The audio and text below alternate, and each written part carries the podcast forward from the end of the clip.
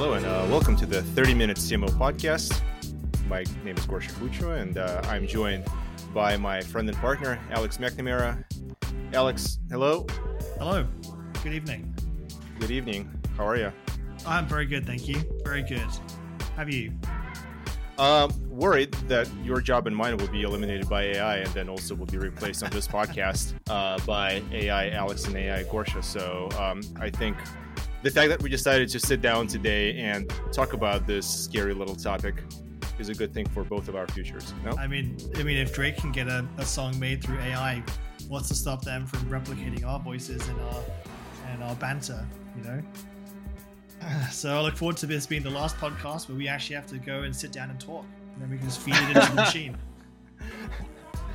well, um, despite yeah, just just despite all the scary, scary, scaries, um, there is a lot of actually cool stuff that's happening out there, and um, actually, I think there's a lot more promise there than things to be scared about. Um, and to talk about all of this, um, you and I invited a guest, uh, someone, yeah, someone who actually has the the knowledge and the pedigree to talk about these things, unlike you and me. So, uh, without um, um, further ado, um, let's welcome Omar. Um, Omar Tawakol. He is the CEO of Rembrand. Um, and Omar, we'll go into your background in a second, but we just wanted to say hello and thank you for joining us. Hello, delighted to be here. Thanks for inviting me.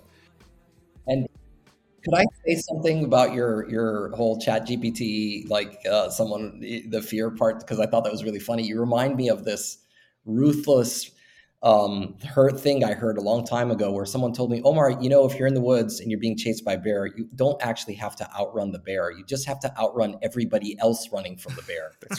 so, so it's the refrain you hear on LinkedIn. You're not going to lose your job to AI. You're going to lose your job to the guy who's using AI. yeah.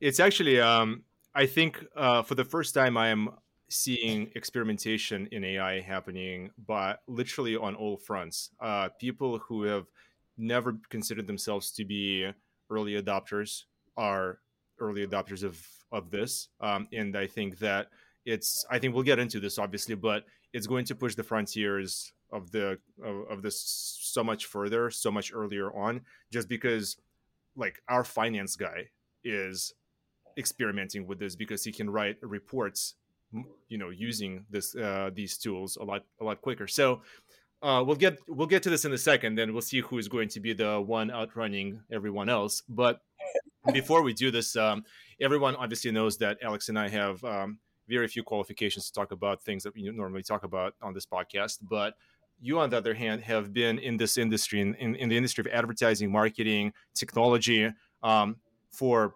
um, for a long time and have kind of traced the arc of the development of commercial internet and all of the capabilities uh, that that have come with it and all the opportunities. And um, uh, I wanted you to maybe give us just a little bit of an introduction to your background, um, where you started, and what led you to um, found Rembrand and what Rembrand maybe is in a nutshell. And then we'll kind of dive into uh, the topics at hand. Awesome. So yeah, I mean, I think the two relevant parts of my background that led me to Rembrand is, you know, uh, at the very beginning, end of 2007, beginning of 2008, I created a company called Blue Bluekai with some amazing co-founders. And um, our whole thesis back then was to create a pure data company that powered the ad ecosystem without competing with the uh, people in the ad ecosystem, meaning never serve an ad so you can partner with everybody else who serves and sells ads but be the you know default data platform and data marketplace. Um, and we got lucky. The vision actually played out. We you know became a large data marketplace. Then we became a data, platform for people who had their own data. And then Oracle acquired us. And then with you know uh, Mr. Ellison's checkbook, we were able to continue to acquire other data players, and we the Oracle Data Cloud became a 500 million dollar business, plugged into like 97 of the top 100 digital marketers. So it was a really fun ride. And um, you know, after staying there a few years, I, I you know, uh, one of my co-founders, David, with, with some other great co-founders, started an AI company, like outside of the ad ecosystem. Left left my roots for a little while, uh, and you know, un- my graduate degree was in AI, so I was like so happy to be back, you know, doing doing this thing I was passionate about. And um, we spent a few years doing uh, a conversational intelligence uh, company called Voicea. Cisco acquired it and integrated it into all of their kind of voice platforms. So, you know, WebEx. So if you turn on closed captions in real time, that was us. And, and then we added translation and intent detection, transcription. Uh, and then they plugged it into WebEx calling. So of course, all the Cisco phones, uh, and the WebEx Contact Center, all their contact centers. Um, so it was a great, fun ride. And um, out after spending three years in Cisco, you know, went out with David, with uh, co-founders, you know, Nikki Hyder, with you know Ahmed, who ran virtual product placement uh, engineering for Amazon Prime, and this gentleman Abdu, who's our data scientist, early guy, and Geoff Hinton's team. You've seen Geoff Hinton's in, in the news lately, uh, and um, a really well published um, deep learning guy. We all got together and built Rembrand, and um, uh, and so it's just it's very exciting because Rembrand is part marketing uh, marketplace for virtual product placement, but it's also an AI company with an API um, that's solving a very interesting and hard problem, which is photorealistic virtual product placement uh, in post production video. I'll stop. I think that was a long intro. No, that was a it was a great uh, a great way to see how you came uh, and built companies at different stages of the technology that was available and being able to see what the next step was. So looking at Blue Bluekai, looking at Voicea, looking at Rembrand, how did that idea of Rembrand come that come to you? So what were you thinking, or what what opportunity did you see when you went to uh, you know the light bulb moment went off? As I'm sure it was that instantaneous. Yeah, it was. Uh, it's actually two, two, a year and a half um, of uh, sparking together sticks, looking for fires, and then and then maybe one hour where it was like, oh my god, this is it. Um, and and so the, the year and a half before was exploring a thesis which was broader than rembrand which is I think we need something like a Twilio for AI manipulation of streams. Um, it's very hard to manipulate voice, video, needs a lot of data, needs a lot of training. Eventually, you know, foundational models come into the picture, and no, not many people can afford it. But all sorts of developers are going to want to do things like manipulate video, um, manipulate your voice, uh, create avatars, all this kind of stuff. So, could you produce an API that did it? That was the broad area that I was investigating, and I was looking for different killer apps to start with and um, then when I started looking into the product placement ecosystem in the marketing world, I'm like realized it's a tens of billions of dollar industry that is so manual. Like two years before a movie gets published, you negotiate to get in the script script. And you lose all these interesting opportunities that, well, what if you do it once the video is produced, uh, all the people could see it, um, and you can bid on it, and you can have different products in different countries. Wow, this could open up, you know, if you look at what programmatic did to advertising where you used to fax IOs and now a hundred billion dollar business is like real time bidded um, with all this data brought to the table. What if you could do that to product placement? Um, and I realized that that was a specific application of manipulation of streams using advanced AI. Then we went all in into uh, into this business. So playing around with lots of uh, sticks and then eventually a spark yeah. merged i mean like d- diving into that that bit um, you mentioned sort of the the product placement. I remember the you know one of the most famous ones is the omega watches in in james bond. Um, and then when they had uh, heineken was in there you know all of these are deals done before they shoot so they can get um, dollars in to fund the movie but what you're saying is you could produce a piece of content and then you could go and be able to sell the different um, placements, but not just one for one, one for many. So, Correct. where do you think the advantage is for you for AI, um, for brands, for advertising agencies, for um, who, you know, who are more in the in the buying, and then for creators and people who are producing the content? Yeah, for the for the brand side, you know, the the the value prop is very interesting. First off, let me step back and say we initially have focused uh, our attention on influencer inventory, and the reason we did that is influencers are very fast moving. So they produce a couple, you know, videos a, a week, and there's a single decision maker on what can go in the movie and they will allow interesting things that you couldn't do in a movie. For example if we did an animation in the middle of the video to draw attention to the product they would think that's cool. A movie director would come after us with a gun. Yeah, you're right. So um, that's number one. Number two is because it's so fast moving you can only survive and compete if you really have ai that's automated. Whereas in the movie industry you can afford to hire a team of vfx people to do all these effects and it might take you three weeks and fifty thousand dollars, but maybe the movie is expensive enough to afford that. In our world, no way that will fly. So we knew if we had an automated approach with AI, we would stand out and be differentiated in the influencer world more so than the movie world. We'd get a lot of data with the influencer videos and then start doing movies. But by then, we'd have the data advantage, the speed advantage, the price advantage. Um, so back to your question, though, which is from the brand's perspective, why is this interesting? The brand pitch is really you step back and say, what's the comparison point? The comparison point isn't just um, product placement using sponsored posts, it's also um, advertising. So if you're advertising on a YouTube, 66% of the consumers are going to skip the ad at five seconds. So you're, you're really getting very low attention. And so, and, and the remaining consumers, some of them are paying money to get subscriptions so they don't ever see the ad in the first place. So how are we going to get consumer attention in that world? So what we do is we come and say, wait a minute, don't be an interruption to the content they want to see. Be integrated into the story, be native, and be part of the story. So that's the first part of it. And that means that you can get attention going from five seconds to maybe 10 minutes, sitting in the background, uh, being observed by the consumer. That's number one. Number two, the comparison point shifts now to sponsored posts. So sponsored posts exist in podcasts you you do a podcast and then you interrupt the podcast for two minutes saying you know hey look at this doodad. I love it. Here's why i love it. And you do the script and it's supposed to be authentic. If there are any and people who sell doodads that want to contact us we are doodad uh, forward uh, just let us know in the comments. Yeah exactly. So um, that's great. The problem with that is several. One it takes four to six weeks of back and forth if you're a brand, you're only reaching, there are 50 million influencers, you're only reaching the head of the head. And you're negotiating and you're shipping product and they're waiting and then they get the script and they're like, hell no, I'd never say that. And you pay them a lot of money to get them to say what you wanted to say. Mm-hmm. So the alternative here is to say, treat this like AdSense for virtual product placement. Go in, enter a campaign with an audience target, a budget, a digital product, and we will fly it in all sorts of influencer inventory. And the influencer didn't have to do anything they just submit the video, we stitch it in, they post it, and they get paid.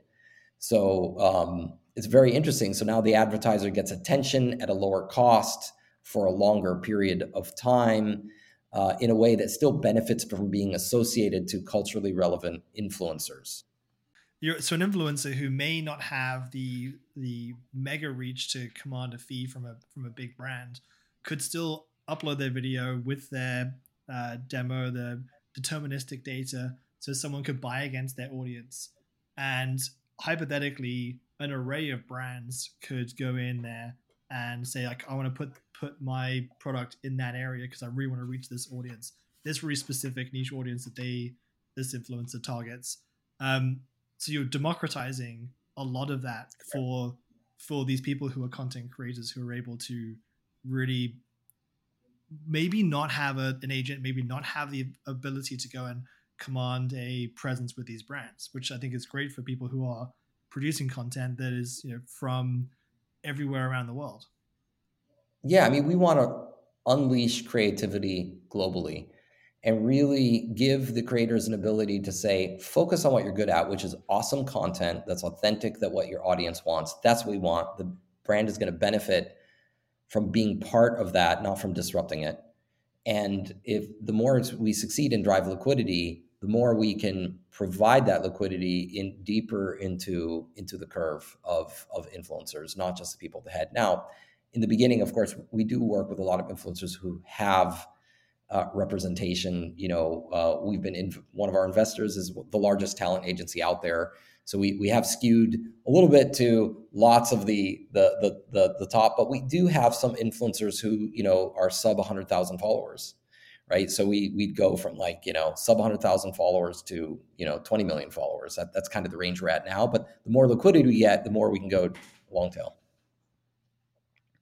You know, I um, you you guys started this conversation by referencing the more traditional method of product insertion and uh, the long lead times, and I just can't help but think that even that seems like it's um it's a it's a component of the industry that's ripe for dis- uh, disruption. And this is kind of connecting back to um, our episode about Formula One, um, Alex. Yeah. Um, but Omar, I'm not sure if you've seen Drive to Survive or not. It's a series that has revitalized the popularity of Formula One as a sport internationally and in the US. Um, there are brands that have bought multi-million, hundred million dollar sponsorships with uh, those teams that don't exist anymore. They went out of existence, FTX being one, before the first episode of the season aired. And so, how stupid does that look that you have so much prominent airtime being given to something that doesn't exist? Where if a variant of your technology and your approach was utilized, these rights could be sold geographically to yeah. um, to advertisers more dynamically uh, and, um, and and and be more relevant and, and, and teams and, and the sport could make more money and would connect better with uh, with those consumers who are watching uh, in their local markets where that particular brand might have more more of a relevance. Absolutely. That's the, you're nailing it. Targetability um, by location by time by audience viewership uh, you know this technology opens up such interesting opportunities both for the consumer for the brand and for the publisher who wants to monetize. So we dove right into the thick of your product. Let's let's take a step back for a second just so that we can ground ourselves in some fundamentals because i think there's a lot of um, again there's there, there's a lot about ai that uh, that people are still learning. And uh, even for those who are listening to this podcast uh, a lot of these folks are marketers or people who are um, business found like startup founders um, can you just kind of ground us in what is this latest um, kind of twist on um, on the idea of artificial intelligence? We hear a lot about large language models, LLMs. We hear a lot about gener- generative AI. Can you just kind of in simple terms um, share with us how this needs to be understood and how do we wrap our hands around like this this iteration of artificial intelligence? Um, okay, I'll start with this, uh, trying to make it super simple. Um, after this podcast, right now it's you know late afternoon. I haven't eaten yet, so if I tell you after this I'm hungry, I'm gonna go have. What would you guess is the next word? I'm gonna guess dinner. Exactly. Nailed That's it. what I was thinking. Let's go. Right. See, you're you're tapping into your large language model. And essentially that's what these this this inventive twists of these uh, large language models and techniques that can use similar ones for, for imagery is essentially have, having an algorithm guess the next token. What is the next thing based on everything I know from everything I've trained and everything you've said? And the, these algorithms just became more and more sophisticated in guessing the next token and the token after it and the token after it the the the the models themselves became richer the amount of data that got trained into it became richer the ability to carry more context because i give you one sentence but if i give you three paragraphs the probability that you're going to nail not just the next word but the next three sentences goes up.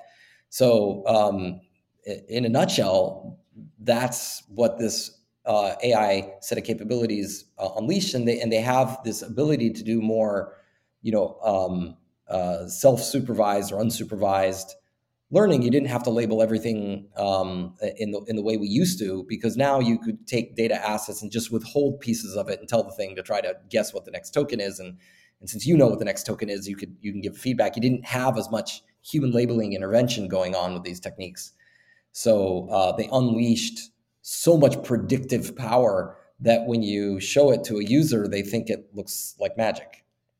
I mean, I've used it. It does look like magic.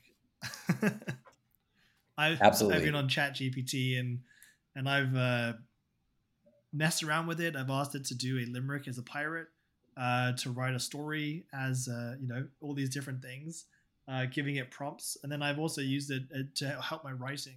So I took a thing that I wrote, I took a thing that a, a professional had then edited, and I said, "Hey, compare these things. Give me the points and I used it to basically look at where I need to improve my writing style for the next round. And that's it awesome. Wasn't, it wasn't there. It wasn't like quite 100% accurate, yeah. but it was accurate enough where I could take the themes of it and then take it and then edit it. So I had to do maybe 30 minutes of work to figure out where I could improve rather than two, three, four hours of it. So the, yeah. the ability to leverage that is huge.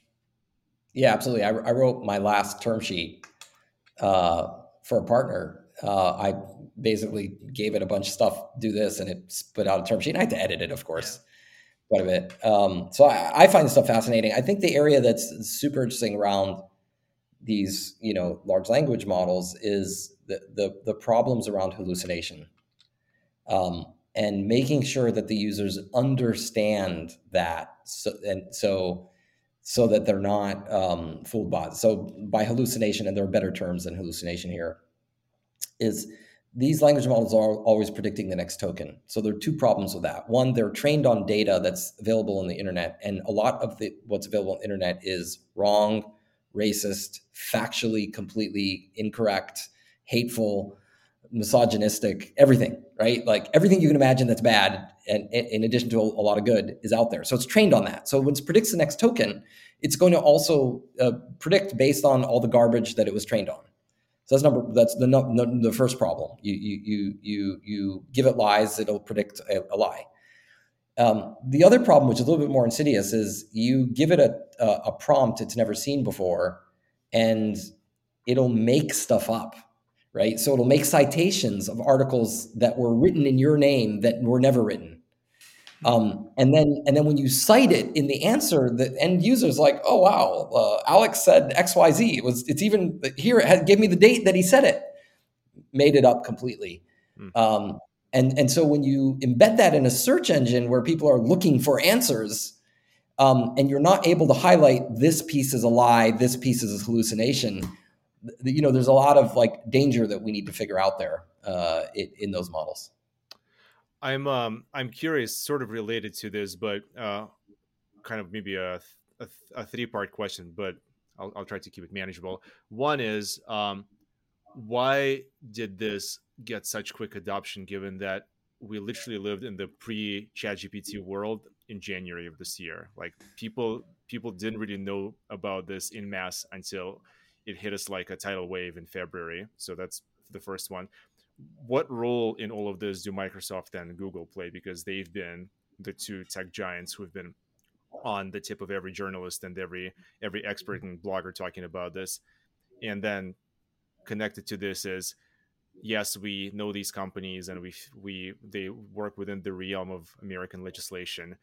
Surely this work is happening outside of uh, our world in places that um, might not be as focused on um, fixing hallucinations or indeed might be interested in enhancing them to influence how people think. So you know sort of like why so quick why you know why these giants and who else is the big player in the field uh, that we might not know about? Yeah i mean i think the um, I think it exploded in the conscience of the consumer this year, but this has been developing for quite some time, right? So, I mean, you know, there was uh, back in 2019, you started to see, you know, Google and others have these advancements where they said, "Hey, we can we can map all the world the words in the world into this like highly dimensional space." And be able to understand that the word Paris and London are semantically linked. And we can do that across language. And so that, there was this like new representation and large data sets that allowed people to have, you know, more predictability on how to substitute things in sentences. And, you know, that started happening. And then, you know, OpenAI came along and, uh, you know, it was GPT and then GPT-2 and GPT-3. And, and, and so I think this was boiling for a while and it just became good enough and accessible enough when you added chat gpt on top of it which was an interface that you can ask in, in plain sentences that it exploded in the conscience. Mm-hmm. um, so usually these things that you know sparks fire um, um, they appear to have, be sudden but they're not so sudden. Um, uh, th- that's one thing. Um, now microsoft's play in this was absolutely brilliant like um, I'm a fanboy of Satya from w- what he's done. Where Microsoft, after Gates, was for a while a company led by sales and finance, And then when you got Satya came back, you, you got a product visionary who um, really felt like Microsoft needed to be open to the ways of the world outside of Microsoft and not insular. And he did things like deals like OpenAI and um, you know uh, acquiring GitHub and and like you know bringing the outside's best into Microsoft and not expecting only innovation internally. So this deal with with uh, OpenAI was unbelievably brilliant. I mean, who would have thought that Bing is going to compete at the level that it's competing with Google search? Um, it's brilliant. Incredible. Yeah, it's pretty incredible. And um, and and and how do you think about um, sort of external players? Um, you know, there's a lot of talk about this kind of work happening in China in places that uh, may want to deploy this kind of technology, uh, both for good reasons as well as reasons that may be less good. You know, how this maybe gets into the topic of sort of control and legislation but i think that's a lot of the fear here is that uh, what you talk you because you touched on hallucinations and hallucinations are influenced by factors that may be inadvertent like what kind of information is available on the internet but i can't help but think about how you can start seeding that sort of information for these models to scrape and future iterations of gpt um, become biased because there's a, just a lot more of incorrect factually wrong information that's intentionally being placed to alter these types of um, products.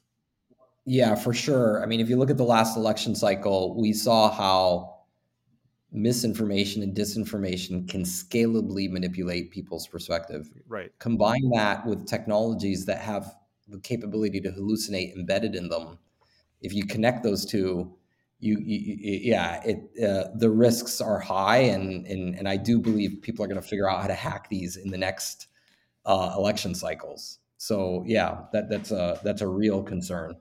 I didn't even think about that. That is terrifying, given what happened with just like buying and producing videos and you know we are all worried about deep fakes but this is this is one one thing that it's going to be you have no idea what's going to happen. And you can't even tell what's no. real and that can't even tell what's real and what's not. So yeah it's going to be interesting to try and keep up with that. Yeah absolutely. There, there are real risks and people are um, really aware of this. And by the way i've been saying hallucination the, the more technical way of saying that is confabulation um, uh, just for the, the people who are uh, going to object to my use of hallucination. hallucination is a more popular form of it, but but confabulation is what people like to call it. Interesting.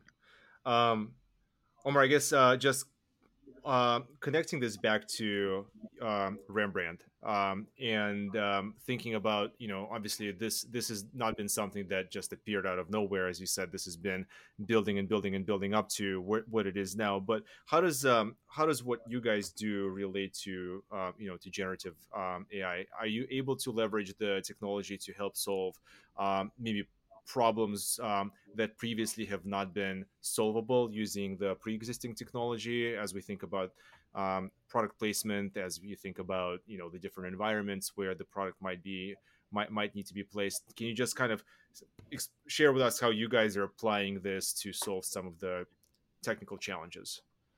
Yeah so let, let me talk about what the technical challenges are. I mean essentially when you take a video and you place a coke can in it or a pepsi or um, uh, you know any product there it needs to look photorealistic and it needs to look photorealistic in a moving video um, with all the lighting all the reflections uh, shadows the movement so your hand goes in front of the object needs to disappear.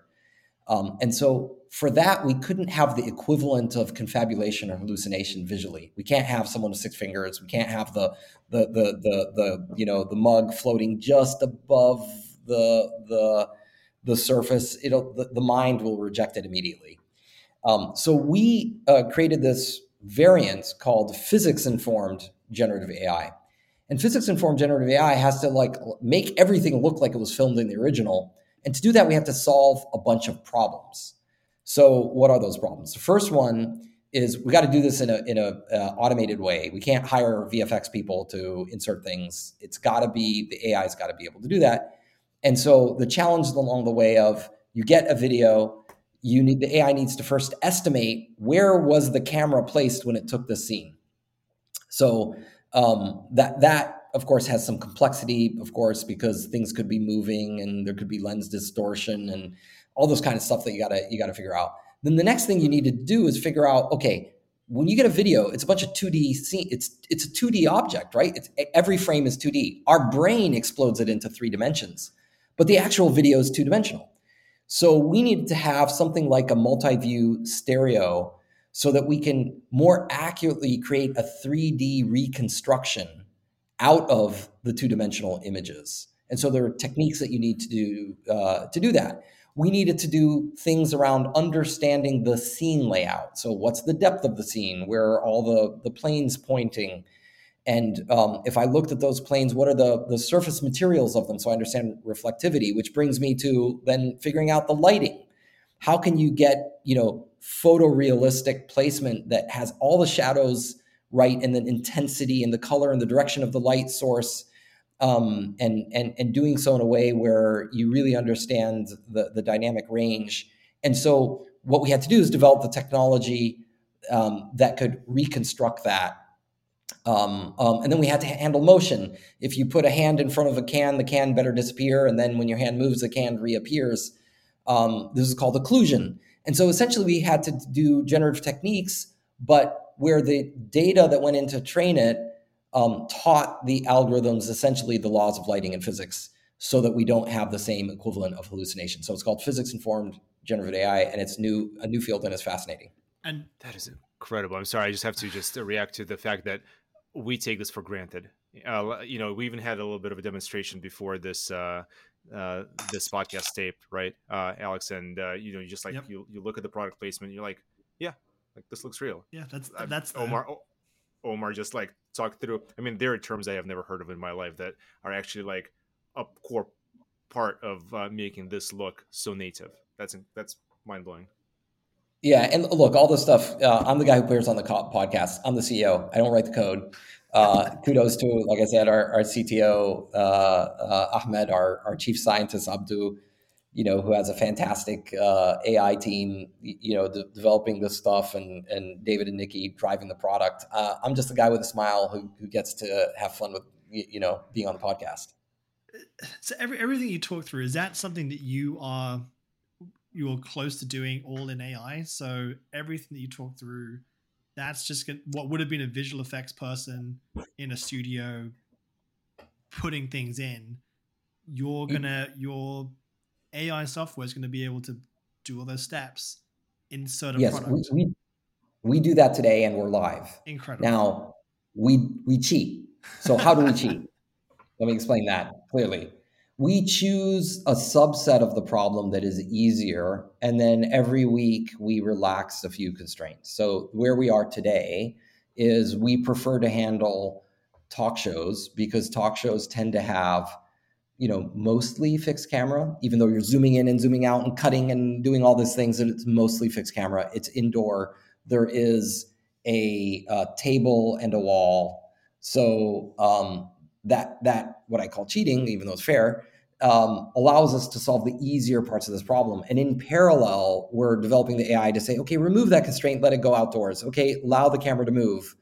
Um, and when you start removing more of these constraints, you start to move beyond podcasts and you start to opening it up to like any influencer and and and then also TVs and movie, TV and movie. Um, so our start in the first quarter was constrain the problem, and I think good startups are created that way. Like constrain your problem in a way that's fair and has a marketplace, uh, nail it, yep. dominate it, and grow. Um, I'm just thinking um, if they're if you're kind of banking on um, a lot of these mid tail and kind of maybe long tail um, creators uh, coming onto your platform to seek uh, brand opportunities or sponsorship opportunities, or even maybe like the high end, you know, are you guys going to have guides and kind of tips for how to structure your set and how to film so it works best with your product, or are totally. you going to make it just totally. we already do that today where influencers were we have a process we call an onboard which is give us your first video. We'll give we'll place a product and we'll give you feedback. And in that we could give you feedback like you know we place a product here but your desk is cluttered. Next time if you leave a little room it'll be easier and you'll get paid more. Uh, and then and then you know we've um, in one onboard process we had you know wonderful influencers say hey there's a space back here if you guys want you know ship me a shelf and I'll put something so you put there. So my, my CTO heard me suggest, hey, why don't we ship them a shelf? He laughed at me. He goes, what are you talking about? We'll just insert a shelf uh, virtually, and then we'll insert the product on top of the shelf. I'm like, oh yeah, of course. Why didn't I think that? Old habits die hard, I guess. yep. So yeah, they are the, the influencers are willing to you know change their scene. We don't want them to do too much because our whole point is just you know film your video and we'll we'll put some, something in it. So there's a, a little bit of a balance there. I'm going to ch- uh, shifting tracks a little, just a little bit, but with we kind of alluded to this at the top of the show. Um, with this new technology, there is a lot of people saying copywriters, like in the in the marketing world, copywriters are going to be out of a job, creators will be out of a job, um, production will be out of a job. You know, there was a video going around talking about hallucinations and uh, what's the other word you use? Discombobulations. Um, Confab- confabulation. confabulation. That was I almost there. Um, but AI video created this pizza ad where you know someone picks up a slice and the slice is the hand and the mouth is sort of two feet wide. Um, and then there was a beer one with a similar kind of. If you're not paying attention and you're sort of walking past the room, you go, "Oh, it's an ad for a pizza or a beer." But if you watch it, it's like this horrific scene where nothing makes sense and your brain melts. Um, so there's a little bit of work to be done there. But in terms of like jobs, I, I feel like there's the people who think that their jobs will be taken away. There are people who think I can do my job better and I can do more jobs through this. If I have this tech that will save me, you know, 10 hours or 20 hours or 50 hours on a project, I can do more of more work faster and do more of the work. Um, and or and there's going to be new jobs that created because this technology exists where you know people who wouldn't be able to code wouldn't be able to design can go in there and say hey what is the code that i need to be able to build a website that does this when i click this and then you know goes to something else and say hey design me an image that does this um, what are your thoughts on this and how do you see people fear mongering the tech embracing the tech and where do you see this uh, sort of how the tool gets leveraged Look, this is a timeless problem. We as humanity struggle this over and over and over. Like when you get in an elevator, you no longer have a person whose job is to open the door and close the door and go like and do we feel sad about the absence of that job? Probably not. New jobs got created. And that's just the nature the nature of creative destruction. So, um, and and the people who are busy using ChatGPT to figure out how to improve their job are not the same people who are worried mm-hmm. about losing it. It's the non-users who are afraid. That tells you something. That's a, that's an it's, it's an interesting it's an interesting pattern. Having said that, I don't want to be dismissive of the problem because it will take away jobs, and so this does require us being deliberate about giving the right training for people to find those new jobs.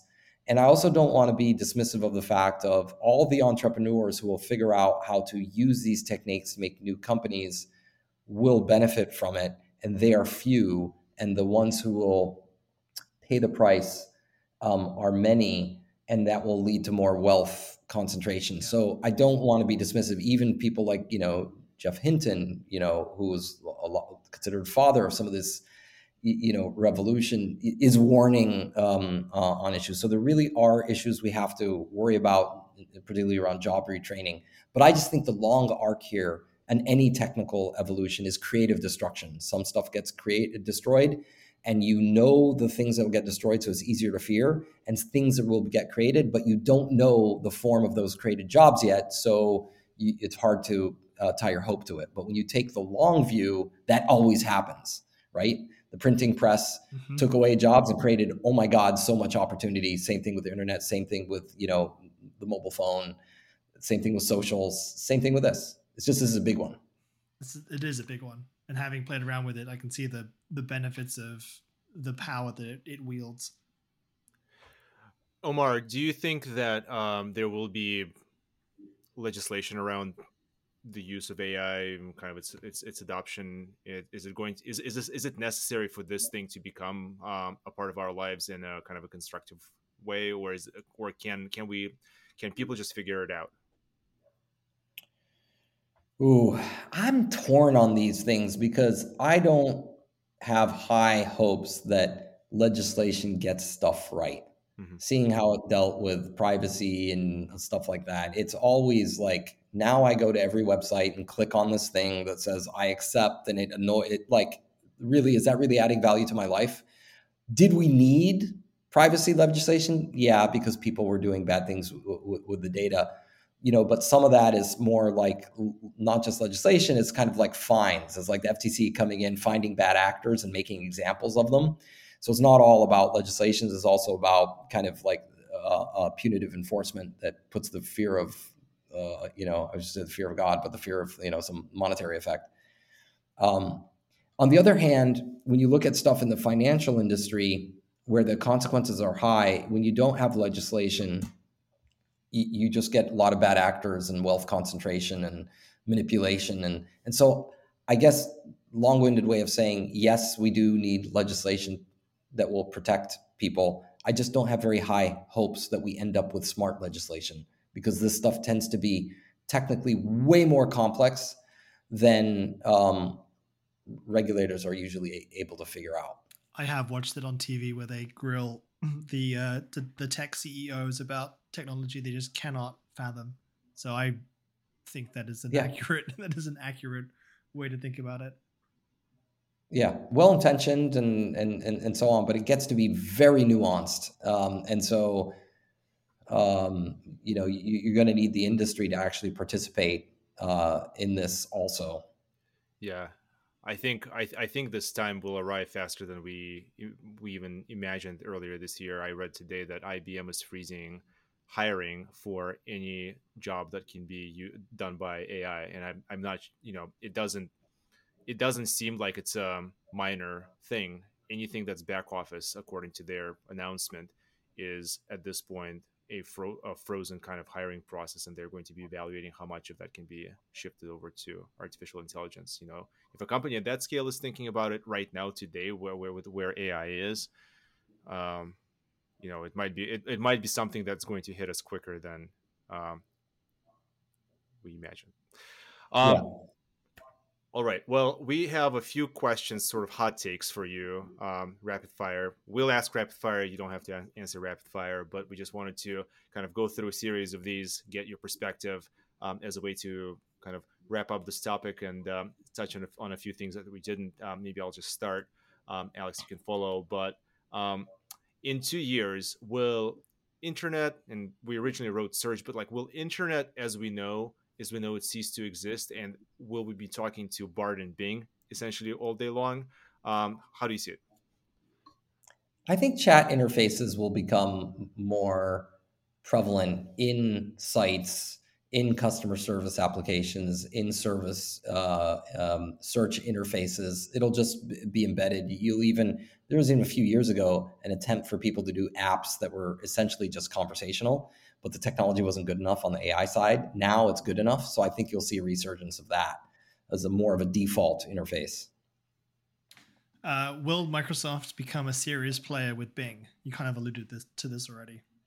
They already are. Yeah, they're they're they're they're becoming way more serious than they were before. I still on a daily basis use Google. I love Google. So I don't think that'll change. And they are not stagnant and they will respond. And they um, the, the unfortunate uh, strategy that they've opened themselves up to here is judo, which is the weight of people's trust in judo.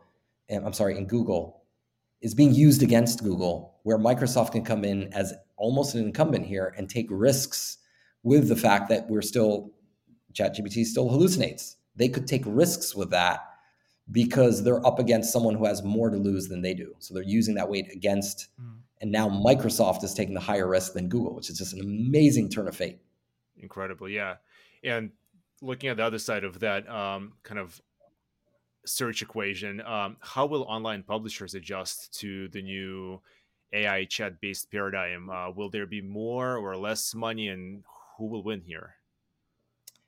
Um, I don't know the answer to that. More or less uh, money. I do suspect the who will win one will be: will they produce more content faster because they have access to this, and will they start to embed more conversational interfaces into their publishing work? Uh, because if they do, you know they'll they'll do great. If they resist and you know just uh, give in to the fear, um, and stay behind and not experiment with this, yeah, they'll lose. On the on the socials, is TikTok going to win over Meta? Hmm. Um, TikTok is rising so damn fast, uh, and Meta is not stagnant. So um, I think TikTok will take share, um, but Meta will, you, you know, is being forced to innovate in what it does in the formats that are closer to the formats of TikTok. So and and they're not stagnant. So they're not going to become irrelevant. Uh, but TikTok will take share. They've already taken share. Speaking of metaverses, um, that was the hot topic last year. Um, is it dead on arrival? I I've always been the idea of me putting on some you know uh, pair of goggles that shuts my eyes off to the world and immerses me into this other fake world, as cool as it is, um, has applications, but I don't think that's where that's going to dominate. I prefer technologies that are more like AR, VR, which is the augmentation of the world as you see it.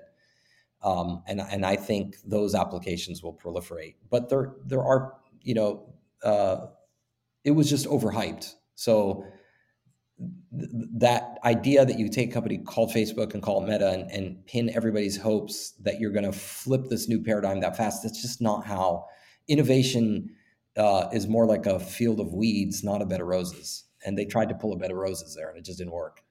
It's it's lonely in Horizon Worlds right now. Us legless creatures floating around. Actually, a question, uh, a question, um, just kind of off uh, off the cuff on this one, but um, with crypto, with Meta, uh, with metaverses, there was a lot of talk about how taxing it is from a computing power standpoint. Um, you know, it was just incredibly just resource intensive to do all of this. How's um, how are you seeing this apply to or like kind of manifest itself uh, when it comes to generative AI? Is this going to be equally just incredibly um, taxing in terms of infrastructure that needs to support all of this? Yeah, definitely. But then you'll get smarter about it. I mean, what I what I loved about what's happening with Ethereum is all the huge amount of work that was going in to solve some of the computational uh, how expensive it was, you know, to uh, to essentially, you know, uh, run the Ethereum network. But the but the innovations that they they kept doing there were really impressive and so that's what happens you know something like generative ai takes a lot of compute power and then people spend time figuring out how to make it more and more efficient. Like it's got to be interesting first before you can afford the engineering resources to make it uh, efficient. That's just a natural uh, natural cycle and we're used to that. It was the same thing with like you know doing voice uh, recognition took a lot of compute and people just got more and more efficient at it. Same thing will happen here we uh, we touched on the fact that creators, you are banking uh, that the uh, creators will embrace these new AI tools such as Rembrand, um, and it's going to allow um, many many sides of the equation to benefit. But how do you scale this globally, um, especially to sort of these global, maybe under monetized creators, and um, you know, in countries where um, opportunities to make money off of incredible content is just more limited? Yeah, I mean, it, how you uh, tackle any of these uh, problems. I, I, forgot the right analogy here. How do you eat a, an elephant? That's one one bite at a time. Um, I don't know who came up with that because I wouldn't want to eat an elephant. But in any case, um, here what we do is, if you look at this, we don't only have the problem of global being overwhelmingly large. If you look at the types of videos that we'd have to like monetize, it's overwhelmingly large. So our uh, subsetting of the subsetting was to say, let's start with talk shows in the US. And then the next thing we said, okay, we kind of did that. Let's add another category, sports in the US. And then let's add cooking uh, and let's add DEI. And so we, you know, we're starting to add category by category still in the US. And then sometime within the year, we'll start to add, you know, Europe and so on. And then we'll add other countries. Same thing with BlueKai. Blue Kai started US only and then it started to go globally. And then Oracle Data Cloud, we hit essentially almost every country. So I see the same progression. The one advantage we have with this technology is that the visual technology has no cultural or language boundaries. This the, the same laws of physics apply across everywhere in the globe. So the technical aspect of this really doesn't require any customization.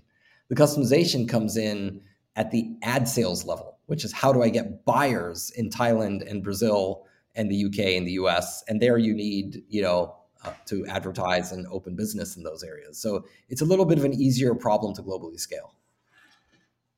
One final question: um, Do you have a a recent ad or marketing campaign that sticks out in your mind as a really good one?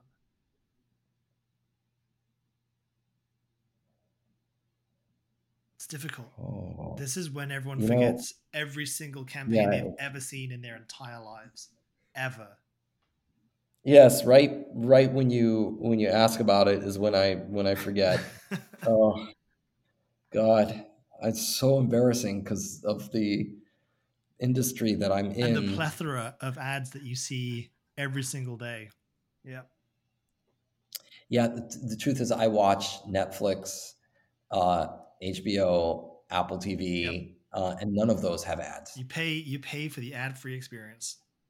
Yeah, Yep. uh, I hate to admit it, but but yes, I do. Now, product placement would, would solve that, Um, yes, it but would. uh, yeah, Out of home, out of out of home advertising, Alex. I'm telling you, that's where the future's at. I'm I'm hundred percent with you. Out of home advertising. You can Can't you can't, can't skip can't skip that on the 405. you cannot. That's yeah, that's uh, that's right. I, now I do remember a bunch of the ads driving down the highway uh, uh, to San Francisco. It's amazing. Our ads tell you a lot about our demographic. They're very geeky ads. They're like which API you're going to be Mhm. using. Yep. There's like Salesforce ads. Um, there's Apple ads. Uh, Twilio. So I remember those. I, Yeah.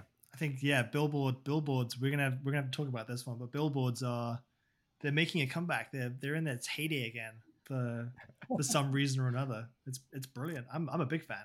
Big fan. Omar, this has been a really fun conversation, a really educational conversation. Uh, we're excited for um, what you guys are building over at Rembrand. Uh, we as marketers, even though we I said that we have no qualifications, but we are marketers and we and we we are end users of a lot of these tools and products and um, and platforms.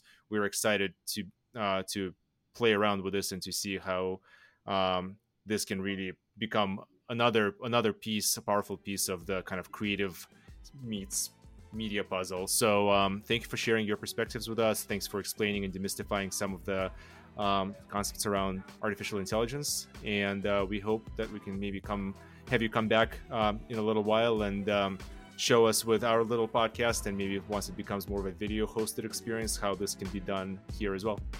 We'd, we'd love to have you and work with you. Thank you for having me as guest on your show. It was a lot of fun.